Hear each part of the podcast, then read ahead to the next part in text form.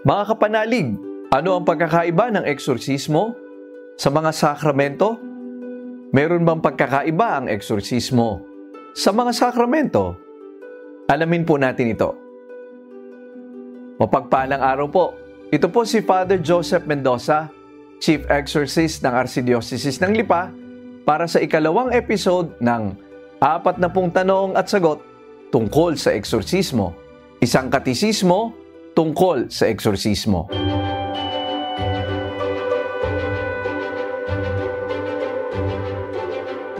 Kapanalig, ang eksorsismo ay isang sakramental, hindi sakramento. Alam po naman natin, ang sakramento ay pito. Ang binyag, kumpil, Eukaristiya, pagpapari, kasal, pagpapahid ng banal na langis sa may sakit at kumpisal. Ang mga ito ay itinatag ng Panginoong Heso Kristo upang magdulot ng biyaya sa mga tao.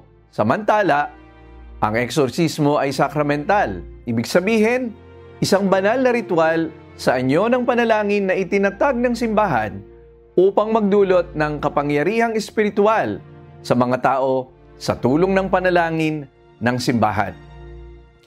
Kapanalig, bakit kailangan ng eksorsismo? Tatalakayin po natin ito sa susunod na episode. Apat na pong tanong at sagot tungkol sa eksorsismo. Isang katisismo tungkol sa eksorsismo. Sumainyo ang Panginoon. Pagpalain kayo ng makapangyarihang Diyos, Ama, Anak, at Espiritu Santo. Amen. Mga kapanalig, baka mayroon kayong mga katanungan o opinion Just comment below.